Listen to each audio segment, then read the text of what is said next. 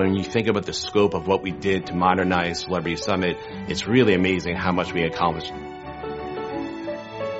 Now when you walk around Celebrity Summit, it feels really modern and it has elements of luxury, but in a way that's really approachable for our guests, whether they're in their staterooms, the main dining room, the Ocean View Cafe, the spa, everything is really like a brand new ship.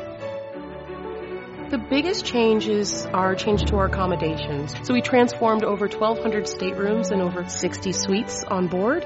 The rooms are now really modern, but they're fresh, they're bright, really roomy, and really comfortable.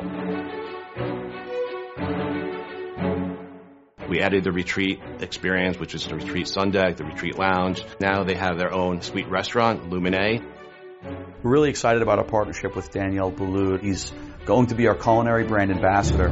We're going to feature a, a limited menu in Luminae, a three-course menu. The spa has been totally reimagined. It's tranquil, it's inviting, it's personalized. We have wonderful new treatment rooms. We have an entirely new Persian garden with holistic wellness journey. So we have a salt chamber for halotherapy. We have a new hammam. I think our guests coming on board uh, are really trusting that celebrity always comes up with something new and something fresh. It will be the first ship to ever receive the American Ballet Theatre at sea.